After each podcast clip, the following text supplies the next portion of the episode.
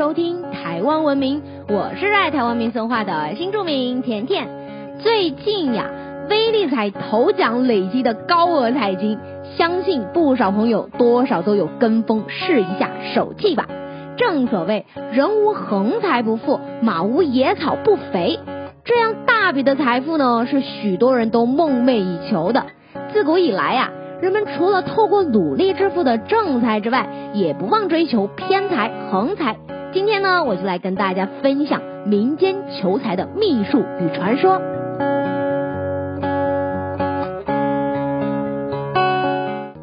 其实“偏财”一词最早是八字命理典籍出来的。所谓的偏财呢，就是一种意料之外的、不劳而获的，你无意中得到的，都可以说是偏财。偏财是我们无法掌握的，好比你今天出门买了张彩券，它可以只是一张废纸，也可以是让我们一辈子不愁吃穿的巨额财富。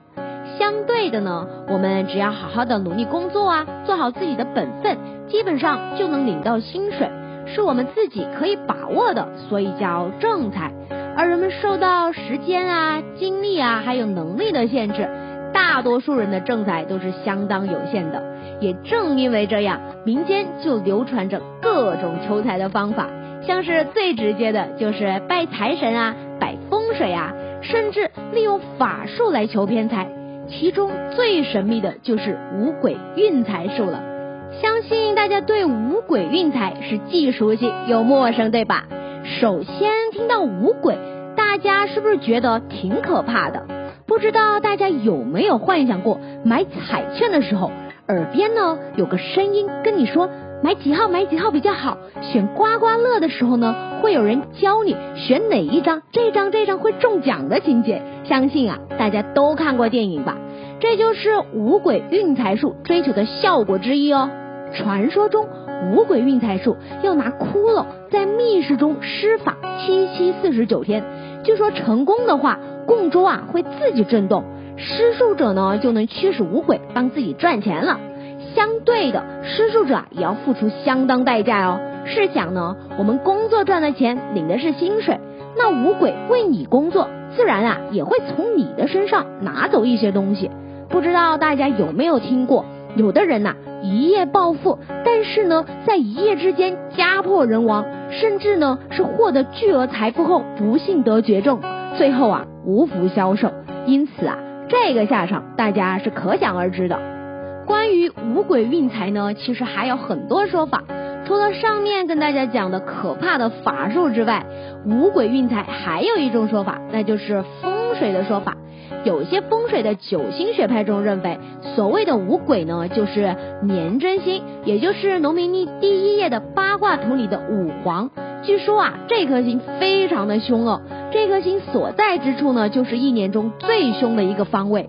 万一家里的大门刚好开在这里，那么今年家里面啊，可能就不太平顺。而风水的五鬼运财呢，就是利用廉贞星的特性，由高人布一个风水局来促使五鬼运财。不过啊，这就要请专业人士出马了。顺带跟大家说一下，今年的五黄呢，也就是五鬼方落在东南方。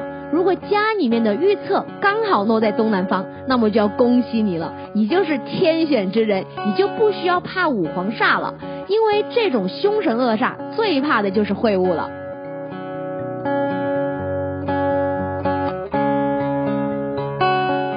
说了这么多，今天的重点来喽，接下来要跟大家放大招了。大家还记得天赦日吗？我们有期节目跟大家特别介绍过天赦日。其实天赦日呢，本来就是一个很适合向上天忏悔罪过、求福求财的好日子。如果你平常啊没有累积多少的福分，其实呢是很难求到什么的。但是天赦日呢，就是上天开恩赦罪的好日子。所以啊，如果觉得自己没福气的人，除了平常呢要多做些好事之外，选在这一天求神拜拜是最容易成功的哦。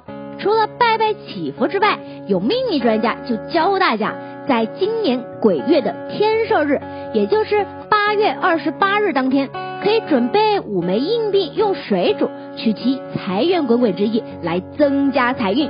再把煮过的五枚硬币放在东南方，也就是刚刚讲的五鬼位，默念五鬼运财到我家，这也是一种五鬼运财法哦。不过啊，在这里要提醒大家，如果自己本身呢是当天的日冲生肖，就不适合做这些哦。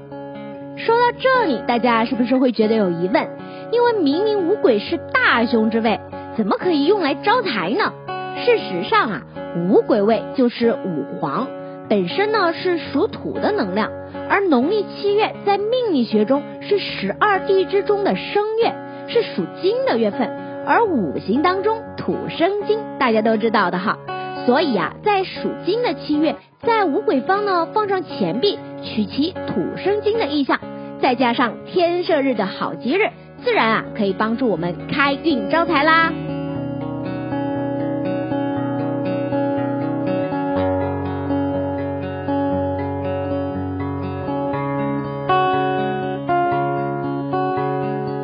今天的内容就先跟大家分享到这里啦。